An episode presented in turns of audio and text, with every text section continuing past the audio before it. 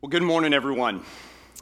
I hope you're doing well this morning. Uh, my name's Todd, for those of you I don't know, and uh, many of you who live here, and uh, I'm sure some of you who may have traveled here either on vacation or uh, just here for the week or spring break or whatever the case may be, you, you guys know that today in our community is Heritage Sunday, and uh, just a few miles down the road.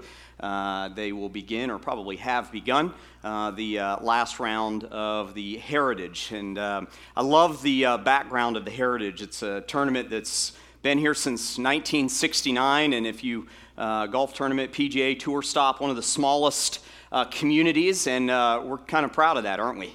That we're one of the smallest communities. And I remember just a few years ago, as uh, we began to uh, potentially lose our sponsor, that uh, a lot of us in the community went out and actually bought tickets, if you can imagine that, that we actually, you know, bought tickets uh, to help save it. And then, of course, uh, uh, you know that here we are a few years later with a new sponsor, and they're celebrating golf, and the Heritage has so much of a celebration of the history of golf behind it.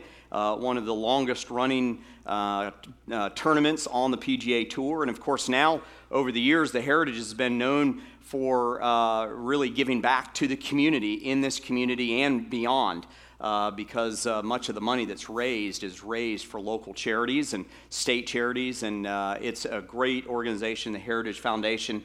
I love what we do in our community. In this small community, there's a lot of pride behind that, and it's, it's really an amazing thing that we get to experience each and every year, every year. How many of you have been to at least one round or are going uh, today? Yeah, if you, if you have the opportunity. See, today is a day that a pastor like, is like, please, someone show up at church.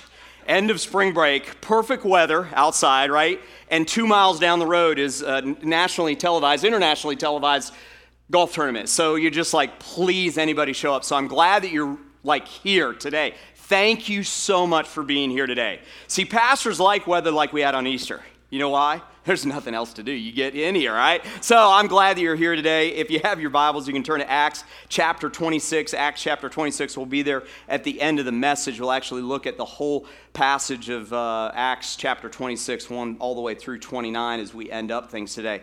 You know, I love the heritage too, and I love the idea of, of heritage, and we all have a heritage. I, I come from uh, Scottish, uh, Irish, uh, English you know, maybe some, I don't know, whatever mixed in there, heritage. And so we all have heritage in terms of our background. Uh, as many of you know, I love genealogy, history, and, and that kind of thing, so I love that. Many of you do too. Uh, there's heritage that we have in terms of, you know, maybe our education, or um, maybe perhaps some of you have a heritage of a, of a business that you've inherited uh, down the years, uh, you know, from uh, maybe your, uh, you know, father or grandfather or, or, parents or whatever. So there's a heritage of a business or an industry, or you may, uh, as I mentioned, an educational heritage. There's a heritage of a particular school that you go to. Uh, or maybe there's a, a, heritage or legacy is kind of a newer word that we use to describe that about what you do with your time, what you do with your energy. But we all today in this room have um, one thing in common, and that is, is that we all have some kind of spiritual heritage. and, and for some of you, that's a rich, deep spiritual heritage that's built on uh, you know many generations of, of people who are um, some in some sort of religion. Perhaps it's christianity. Perhaps it's another religion. Perhaps uh, your you know spiritual heritage isn't christianity isn't kind of this version if you will of uh, you know spiritual background. But many of you who have gathered here today on sunday morning your background your heritage uh, your spiritual heritage is a rich heritage of, of Christ followers in your family. Uh, I've told the story a few times uh, throughout the years that my grandmother's mother, let's see, my, excuse me, yeah, my grandmother's mother, so my great grandmother on my mom's side accepted Jesus Christ at a Billy Sunday revival tent meeting. And uh, that's what began the Christian heritage on our side of the family that continues to today. And I got thinking about that in the days leading up to uh, this Sunday's heritage, that we, we all have a, a, a heritage, a religious heritage of some sort. Um, some of you are here today, and, and you have a religious heritage, and, and that religious heritage is that there's no heritage. You know, perhaps you're here today and uh, your family, you know, grew up without some kind of religion, without Christianity, without really any kind of belief system, or maybe it's agnostic or atheist or whatever the case may be. That's a heritage in itself. It's just a heritage of an, you know, an empty or maybe kind of a null or void uh, religious heritage, but it's a heritage. It's a line of something, you know, that existed. That something is the belief in, in nothing or the belief uh, that God didn't exist or whatever the case may be. And so we all have that heritage. And I'll bet today, if you thought long enough, you can think of someone in your life who had uh, t- who took the opportunity to have an impact on your Christian. I'm talking about Christian here right now, just because we are a Christian church, we are believers in Jesus. Those of, of you who gather at this church, somebody in your life had a, a an impact on your Christian heritage. Uh, for, for some of you, it may be a lot of people, or it may be a few people. Uh, for me, it was my second, or excuse me, my first grade teacher. Um, it was a guy uh, who was a history teacher when I was in sixth grade by the name of Mr. Fleming. Um, he, he, also uh, gave me a little heritage in terms of golf because uh, a group of us would go play golf after school some days when I was in uh, seventh grade, and that was, that was fun, sixth and seventh grade. So Mr. Fleming had an influence there. My grandmother had a huge influence on my personal Christian heritage. My mom had an influence. A guy by the name of Jeff Cranston, who's the pastor of now our sister church, Low Country Community Church, uh, who was my youth pastor growing up, uh, and a guy by the name of Fred Hartley, uh, both of those at Lilburn Alliance Church in uh, uh, Atlanta, in the Lilburn area, or in the Atlanta area, place called Lilburn. Um, and uh, man, that heritage uh, was because there were people in, in my life who took the opportunity to share with me um, the message of Jesus Christ. And, and at different points along my path, um, my faith grew because of those people. And I'm just giving you the story really all the way through high school. Past high school, there's been, there have been many others. But those are the people in my upbringing that have had a huge impact on my own spiritual Christian heritage. And I bet if you thought long enough, you can think of someone who had an impact on your spiritual heritage as well. In, in my case, and, and in your case, the people who had that kind of influence on, on your heritage or your legacy, on your, your Christian legacy, um, is partly because they understood what it means to not just be a Christian, but be a Christ follower. You see, Jesus called his disciples and he calls you and I not just to believe in him, that's the starting point, but he calls us to be followers of him. And in Matthew 16, verse 24, he says it, he told his disciples, if anyone would come after me, he, he would let him deny himself, take up his cross, and follow me. And so far in this message series, we're in week four of this message series. We began on Easter. We talked about the fact that um, being a Christian, excuse me, becoming a Christian costs nothing, but being a follower of Jesus costs so much. It's incredibly costly to continue the faith journey. And being a Christian, being a follower of Jesus, if you do it according to God's plan, it costs a lot becoming a Christian, believing in Him, accepting what God did by sending His Son to die on the cross for our sins is completely free. Costs you nothing. But being a follower of Jesus Christ costs us a lot. And so in the past weeks, Todd Cooper began and he talked about the fact that um, being a Christ, being a Christ follower costs us sometimes our own security, and we trade that or our own safety for God's security. Sometimes being a Christian, being a Christ follower, can be a scary thing. It can be uh, uh, uh, uh, something that we might be afraid of because of what might happen to us. We saw the early Christians go into hiding for a period of time. But being a Christ follower costs our own safety, and we trade that in because we can be secure in Him. We can find our hiding place in Him. Uh, last week we talked uh, about the, the idea that uh, being a Christ follower is going to cost us our own selfish ambition, our self indulgences, the things that we like. We have to give that up because it doesn't, it really isn't all about us anymore. It becomes about Him, it becomes about Christ. And we have to die to ourselves to continue to be a follower of Jesus Christ. And so it costs us really like our own selfish pride and ambition and, and, and you know, those things that we're indulgent with and the things that we like to do. We have to let that die. We have to, to kind of lay that down and abandon that so that we can continue to be followers of Jesus Christ. Today, I believe what we're going to look at is, is, is we're going to look at the idea that um, if you are someone in here who desires, um, and you're already a Christian, like you've already made the decision to, to like believe in Jesus, um, to continue in your faith walk is going to cost you your reputation, and it probably is going to cost you um, maybe your inhibition or your ability to like be vulnerable with other people about your story. It's gonna, it's gonna cost you um, transparency. It's gonna require you and, and, and I to like pull off some of the layers of this wall and the shell that we sometimes put up and let people in to our lives. Because being a Christ follower should be something that is incredibly, incredibly contagious. And I'm so concerned because in the church, sometimes it's just not. There's a lot of other things in our culture that, are con- that is contagious. And unfortunately, sometimes our faith is not contagious, and it should be. And if we're true followers of Jesus, we're going to be people that are contagious and we're going to be people that want to pass down that heritage. I love it. Um, da- down here at uh, just you know, a few miles down the road, uh, uh on the leaderboard are a couple guys who are part of the PGA on a regular basis, and um, they are they are men that are not ashamed to share their story of their faith walk. Um, it, it's amazing to kind of read some stories, and I've done, I did a little research over the past few weeks, kind of preparing for today. Um, there are a lot of Christians that are on the PGA tour. There are some, some old guys like myself, like Lee Janzen. And of course, a lot of you know Payne Stewart, who died tragically in a plane crash in 1999. Um, guys like Lee Janzen and Payne Stewart, Payne Stewart had a radical conversion, um, a radical change, and he became a Christ follower who was bold in his faith walk. I mean, he was really bold in his faith walk. Lee Janzen, uh, who and I think now uh, plays on the, uh, the, they don't call it the senior tour, it's the Champions Tour. Don't you love that, men? I love that. The older I get, the more I like that. It's Champions Tour. I love that. It's awesome. It's not Senior Tour, all right? That's what we should call our ministry here, the Champions Ministry. You like that? All right, yeah, I like that. That's good. Okay, anyway, yeah. So anyway, there's some some newer guys, some some guys that are uh, newer. Jonathan Byrd um, is a guy spelled the same way, by the way. Uh, plays on tour. He's a strong uh, witness for Christ. Um, Webb Simpson, uh, who won the U.S. Open um, a couple years back, um, is a fantastic Christ follower.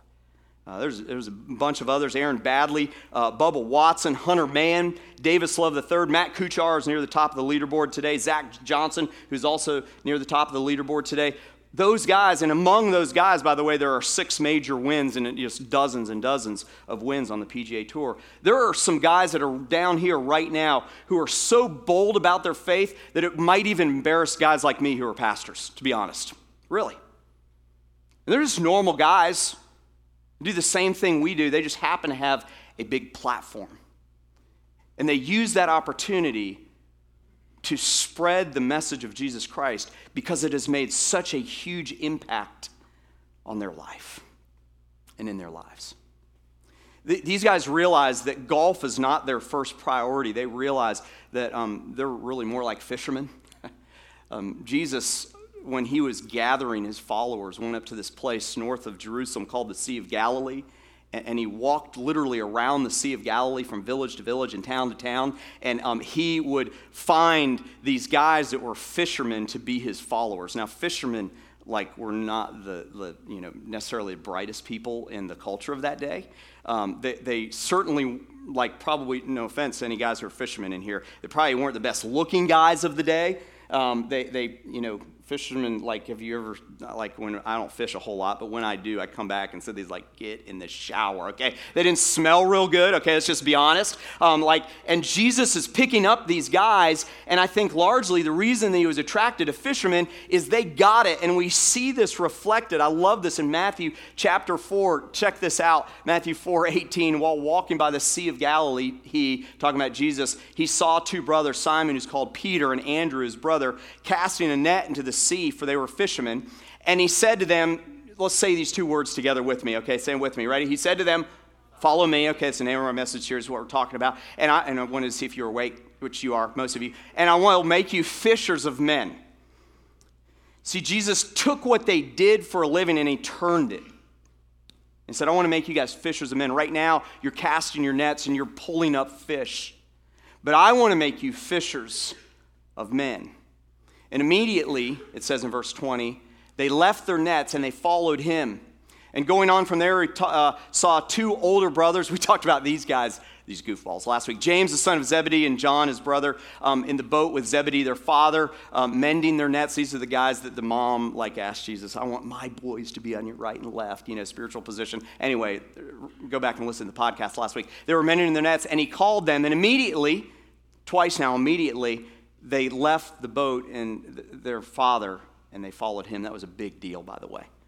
And that's not what today's message is about. That was a huge deal. You see, these men realized that their primary purpose, once they encountered Jesus, and obviously they had either already encountered Jesus or in that moment they were so overwhelmed spiritually by the presence of the Son of God that they dropped everything that they knew and they followed Jesus. They dropped everything that brought them any kind of income or, or resources or could pay the bills or put food on the table and shelter over their families' heads. And they followed Jesus. Immediately, these guys gave up what was theirs and they became fishers of men. And that's what Jesus calls us to if we are going to be people who follow him. Remember, that was the first thing that he said, right?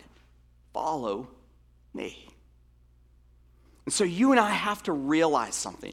And it's not popular and it's not necessarily cool and it's not necessarily like um, admired. In fact, the world probably might even sneer and snicker at you and I um, if we share our faith. But if we're going to be a follower of Jesus, we, we got to lay down our reputation and maybe even lay down our insecurities and realize that part of being a follower of Jesus is doing what some of these guys, some of these PGA guys are doing. That is, is when they have an opportunity, they share their faith. They're bold about it. They don't back off of it. And when given the opportunity, they became followers of Jesus. There's a lot of ways that you and I can share our faith. We can do it through our lifestyle, right? Um, it was St. Augustine who said, you know, um, preach the message of Jesus, and if you must use words, that's what he meant. We can do it through our lifestyle. You know, people are watching you. If you tell um, students, if you're here and like you tell like your friends that you're a Christian, they're, they're going to be watching you. They're going to be watching what you do. You see, like obedience to what God tells us to do in our life doesn't have as much to do with just following a list of rules as it does representing Him well. Like that's the better motive, isn't it? To live a life that's worthy of Him. If you, adults and, and businessmen and women, if you tell your coworkers or your employees that you're a Christ follower, they're going to be watching your business practices. Sorry, they are. And the moment that you give them that little opportunity that, you know, man, I do things a little differently, I kind of like hide a few things here and there, oh man, all of a sudden, um, it's not just your reputation that's at stake, it's the reputation of Jesus that's at stake. So it's the way that we live our lives. It's the good deeds we do. That's one way. Uh, those are two ways to share it. The way we live our lives, the good deeds we do. Like we can go out, and that's how Jesus often brought people in as he met a physical need. Um, we as a church do that often. We have Second Sunday we serve. Many of you serve in, in uh, volunteers in medicine and um, live to give and, and with Fellowship of Christian Athletes. And, um, you know, there, there are dozens and dozens of others, all of which are listed on our website. I want to encourage you, some of those partners um, that we have. Um, some of you on missions trips. In fact, I see Clint and Leanne here with the navigators. They're navigators. Uh, I hope I'm totally embarrassing you guys, but they're navigators. In fact, I'm going to have you guys stand up. Is that all right? Would you guys stand up? This is Clint and Leanne Trebesh. They are our partners at Georgia State, doing an amazing job. And uh, some of you uh, will be hearing about a trip that we may be making this fall to help them out. Some of you have been to Belize with Row Kids, our partner in Belize. And so we can, we can live our faith out. We can share that message by the good deeds we do. Um, we, we can do it by watching what we say to other people, by being kind to other people. Um, by, okay, I'm going to hit another touchy subject here, but like on social media, being kind to other people, all right? Okay, get mad at me if you want, but that'll prove my point. Okay, so like, you know, just like watching how you treat people, treat you people with kindness and respect.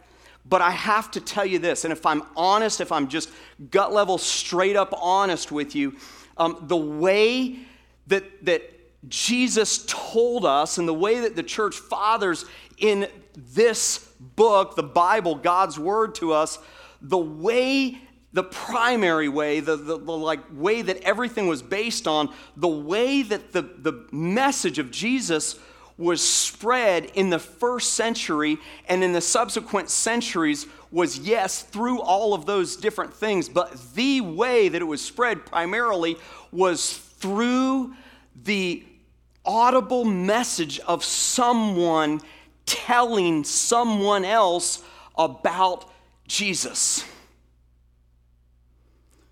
They used their words, either written or, or spoken, or spoken in public or spoken in private. And we have to come to the realization that we're compelled as, as Christ followers to, at some point in our lives, when given the opportunity, to open our mouths and, and share the story of what God has done in and through us. And I fear, even in my own life, that I, I don't make the most of every opportunity um, that I've been given. But if I'm going to be a Christ follower, and if you are going to be a Christ follower, um, we're going to be prepared, we're going to be ready when that opportunity comes. Um, I want to point something out to you, and then we're going to get, I promise you, we'll get to Acts uh, there in a moment that I told you to turn to at the beginning. Paul, before that, says this to the church in Corinth. I, I want you to, to see this. He says this Now I would remind you, brothers, he's writing this message in letter form to the church in Corinth. He says this um, I would remind you, brothers, of the gospel I preached to you. And I'm going to come back to that verse in a moment, which you received, in which you stand and by which you're being saved if you hold fast to the word I, what's that next word?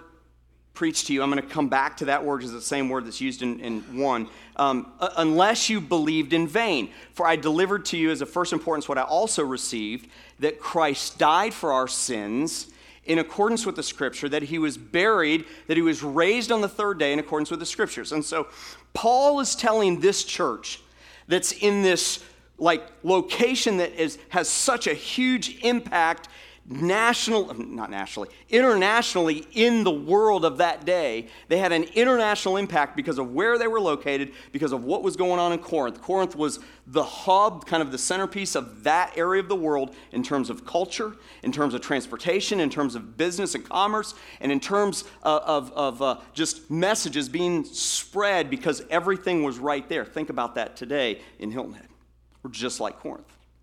Today, more than any other day of the year, we're the focal point of a lot of what's going on in the world.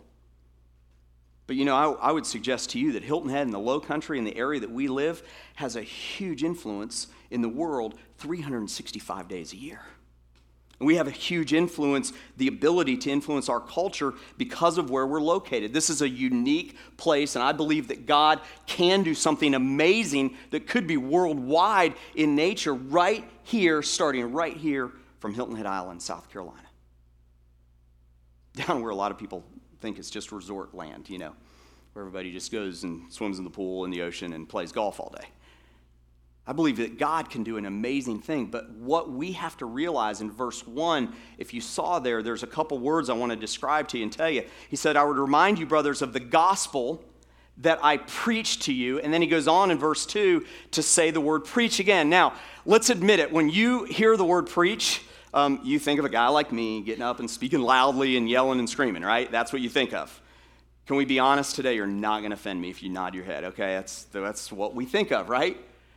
But what he was telling the church, what he was telling the people that were a part of the church, is that it wasn't, he wasn't speaking to the pastors here.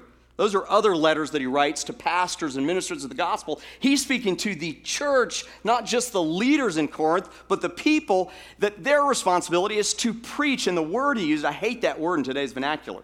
I, hate, I can't stand it, and I use it sometimes, but I can't stand it because of, not because of the word, but because of the connotation that cultures put on the word. You know what preach means? It simply means to tell with your mouth or with words. That's what it means. It's simply that. It's From the Greek, it's actually the same word that we get in, uh, evangelism from, euangelion. And actually, this is so incredibly interesting. Don't miss this. The word gospel and the word preach are nearly the same word in the original language. Isn't that amazing? You know what that tells us? The gospel is the message of Jesus, but it tells us that it was meant to be spread by words. It was meant to be promoted and communicated with our mouths. And I don't think that we need to be, you know, the crazy people at the airport that we might have seen years ago and the guy that stands up and does something stupid and you just go, boy, there he is again. I hope that that's not what you're getting today. Here's what I want you to hear. I want you to hear that if you are going to be a Christ follower, if I'm going to be a Christ follower, we, you and I together, have to make the most of every opportunity that God gives us to share what He's done in our life. Because the gospel message is in you if you're a Christian. You've been changed because of what Jesus did on the cross. And some of you do this amazingly well, and some of you are great examples to me on this, and I love you for it. Thank you. You do an amazing job at this. But some of us need to be spurred on and challenged, and maybe even God's conviction laid on us that we need to do a little bit better job of taking and making the most of every opportunity to just share. And it doesn't mean that you have to be necessarily good with words, it doesn't mean that you have to have education and a background and training in Bible school or seminary. Trust me, I'm not done with my degree yet. Um, probably may never be. But anyway, that's a whole other story for another time. You do not have to be trained. All you have to do is take and make the most of every opportunity that God gives you to share. And it may be to a person that you sit on a plane next to for five hours on your way across country, or it could be your best friend that you've been talking to for years. And God is encouraging you right now to continue to tell them. And maybe a family member who's close to dying. And God is saying, continue to tell, continue to speak. See, Paul gave us this instruction, but when Paul's back was against the wall, he made the most of every opportunity. I want you to look at this today. We're going to read um, Acts chapter 26. And I'm going to skip around a little bit just for time's sake, but I want you to get this picture. And, and, and Paul, what Paul does here is he gives us a model of how we can formulate our story in a way that's compelling to other people so that when we have the opportunity, um, we're just simply sharing what God has done in our life. Check this out. This is awesome. Acts chapter 26. Paul is in jail. He's been arrested, he's been beaten. This wasn't the first time that he was arrested. Um, it, it, wasn't the first time that he was beaten, but he is being, he's been arrested because he's sharing his faith and, and he's turned this culture upside down. And the religious leaders and the civic leaders are just so irritated. But um, unlike Jesus, Paul gets a trial. And so he goes in front of different people to give, the, um, give answers to questions they ask. But in this scenario, he comes before Agrippa who was the king, uh, essentially like, uh, like a governor, essentially, of the area, um, this area. And the king does something that n- none of the others did. Instead of asking him a question, the king essentially says, Paul, share your story. And Paul's like, sweet, here we go, home run. you want me to share my story? You're going to give me the platform to do it? I'm going to take it. I'm going to take it and I'm going to hit a home run here. Like if, if any of you like are soccer fans, this is an open goal. Like the goalie is like sitting on the sidelines having an ice cream or something. Like, I mean, it is an open goal, like time to get the ball in the net. And Paul takes and makes the most of every opportunity, this opportunity that he's been given. And I think gives us a great example of how we can do this. Check this out. Chapter 26, verse 1. So Agrippa said to Paul, You have permission to speak for yourself. And then Paul stretched out his hand and made his defense. Now, he's making a defense, but do you know what he's doing here? He's preaching. Somebody said it. He's preaching. And he's not preaching like we think of preaching, he's preaching. He's telling them the story about how God changed his life. And your story um, may not be, I, guarantee you, is not as dramatic as Paul's, but it is still important. You know that, each of you. My, my story's not that dramatic, it's just not. I mean, some days I, I would like for it to be more dramatic. I think some days my family's like, You're making it dramatic, Todd. Chill out, man. Come on, settle down. But your story's important, so is mine. Somebody, somebody deserves, somebody deserves the opportunity to hear your story. This is what Paul does. He said, I consider myself fortunate. he's been beaten, he's in jail, now he's at a trial. I consider myself fortunate that it is before you, King Agrippa, that I'm going to make my defense today against all the accusations of the Jews, especially because you're familiar with the customs and controversies of the Jews. Therefore, I beg you to listen to me patiently. And then what he does from verses 4 through verse 11 is he tells the story of who he was before he met Jesus. And he, he's honest. He says, My manner of life from my youth, spent from the beginning among my own nation and in Jerusalem, is known by all the Jews. They know me. He says, I was a Pharisee. I was the strongest Pharisee. Look at verse 6. I was the strongest Pharisee. I stand here now on trial because, not of that, but because my hope is in the promise made by God to our fathers, to which our 12 tribes hope to attain. There he kind of links back to Jewish heritage once again. Go down to verse 9. I myself was convinced that I ought to do many things in opposing the name of Jesus of Nazareth. And I did so in Jerusalem.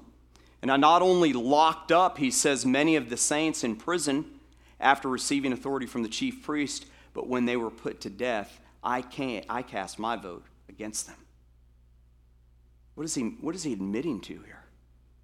He's admitting to murdering Christians, isn't he? This is Paul. He wrote most of the New Testament. And he's explaining who he was before Jesus. Verse 11 I punished them often in all the synagogues and tried to make them blaspheme, and in raging fury against them, I persecuted them even to the foreign cities. And so Paul tells who he was before Christ. When you're telling your story, when, when you have the opportunity to share with someone who you are in Christ, you have to begin by telling them who you were before Christ. And you don't have to go into all the gory details. In fact, Paul spends the least amount of time on who he was before Christ. Because to be honest with you, all they need to know is who you were before Christ, whether that was ugly or not. For some of you, it wasn't. Maybe you were a good person, but you certainly didn't know where your eternity lied. and then he goes on to, to continue. He tells of his conversion. In this connection, I journeyed to Damascus. He was saying I was going to Damascus to continue this Christian killing thing, and, and, and with the authority and the commission of the chief priests. He keeps connecting it back to the, the authority that he had from the Jews who put him in, in this trial. Anyway, at midday, I saw light from heaven, brighter than the sun. And he goes on to say that he, he fell to the ground in verse 14. And I heard a voice uh, saying to me in Hebrew language, Saul, Saul, why are you persecuting me? And, and many of you know the story of um, Saul's Damascus Road conversion and how he fell on his knees and literally he was changed in, in physical ways. He was changed, and his name went from Saul and he cha- it changed to Paul. And this radical, radical conversion happened in his life. And he goes on to talk about that. But check down at verse 19. He says this so, so far he's talked about who he was before Christ. So far he's talked about his conversion experience, which was dramatic. But now he begins to tell who he is after Christ. This is the best part, and he spends the most time on this. He says, Therefore, O King Agrippa, I was not disobedient to the heavenly vision, but declared first to those in Damascus, then in Jerusalem, and then all throughout uh, the, the region of Judea and to the Gentiles that they should repent and turn to God performing deeds in keeping with their repentance. And he goes on to talk about the fact that he testified and he went out, he spread the gospel message. And Paul essentially goes on, we're not going to read the whole thing, I'm, I'm out of time, I'm sorry. But he went on to, to tell King Agrippa and the people that were listening in this trial how God has changed him in dramatic ways. And now, instead of being an agent against Christianity, he's an agent for Jesus Christ.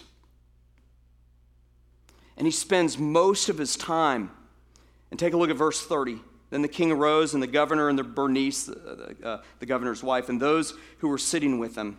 And when they had drawn, they said, uh, they said to one another, This man is doing nothing to deserve death or imprisonment. And Agrippa said to Festus, This man could have been set free if he had not appealed to Caesar. You see, Paul made the most of that opportunity. And he didn't come to his defense, although that's what the trial was for, but in his defense, he spoke of who he was before Christ. He spoke about his conversion, and he spoke about who he was after Jesus. You see, I think that sometimes we make too difficult sharing the message of Jesus to our friends and our loved ones. I think that we think that we have to have all the answers. Yes, it's good to know some of the answers, and that comes through spending time in God's Word. But just as a start for, for you and I, I believe following Jesus, being a follower of Jesus, means that we're compelled to share our story when we have the opportunity. And I promise, if you sat here long enough, those of you who are already Christ followers, there's an opportunity in your life right now. I promise you. There's someone in your neighborhood or in your school or in your business place, or maybe someone who's sick on their deathbed, um, who you may have an opportunity to share the message of Jesus with. You see, it's the bottom line today. Being a follower of Jesus compels us to take or make most of every opportunity we're given to share the story of how Jesus has changed our life. There are a lot of ways that you can get into the conversation, but I believe that if you will open yourself up and allow God's Holy Spirit to lead every step of your life, He will give you the exact words to say to help someone else, to help point someone else to Jesus.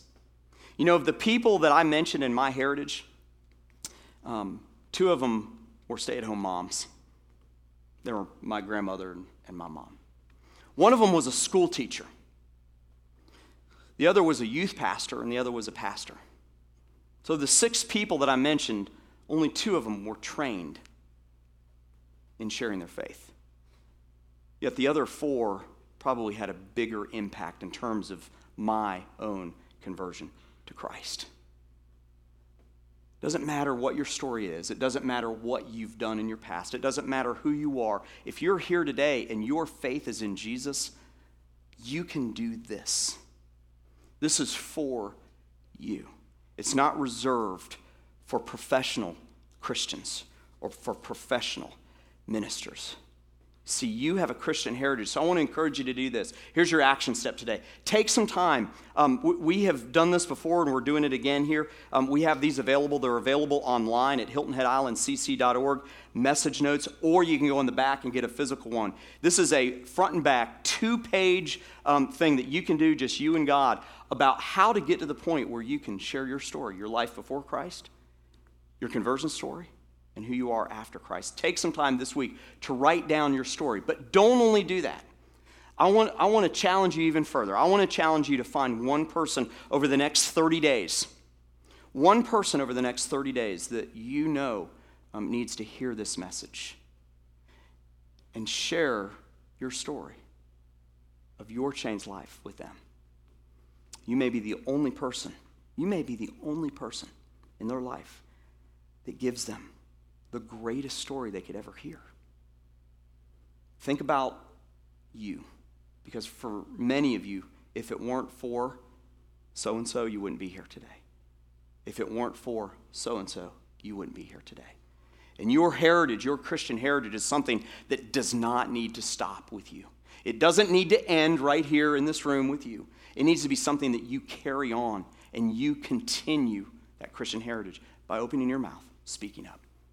Would you pray with me this morning? God, thank you so much for your word. God, we thank you so much for moving in our lives. And God, I thank you that um, in many ways we become the hands and the feet of Jesus to our friends and our family and our loved ones, our classmates, um, our coworkers, God, our neighbors, um, the people we play golf with and do life with and um, do sports with, and the, the, people that we sit next to um, while um, our kids are playing sports. There's many who are in here. Um, God, we are the feet and the hands of our children, or we are the feet in, our, in the hands of you to our children, or to our grandchildren, or to nieces and nephews and young people who, um, if we don't tell them about how you changed our life, there's the chance that no one ever will. And God, I thank you for, for the heritage that you gave me. Um, I thank you for Kay and for Sue and for Mr. Fleming and my first grade teacher. And I thank you for a guy by the name of Jeff and Fred. And God, when the opportunity arose um, to share what you've done in their life and how they've changed, not only did they show me through their life, not only did they show me through their good deeds, but God, when the opportunity arose, they spoke up.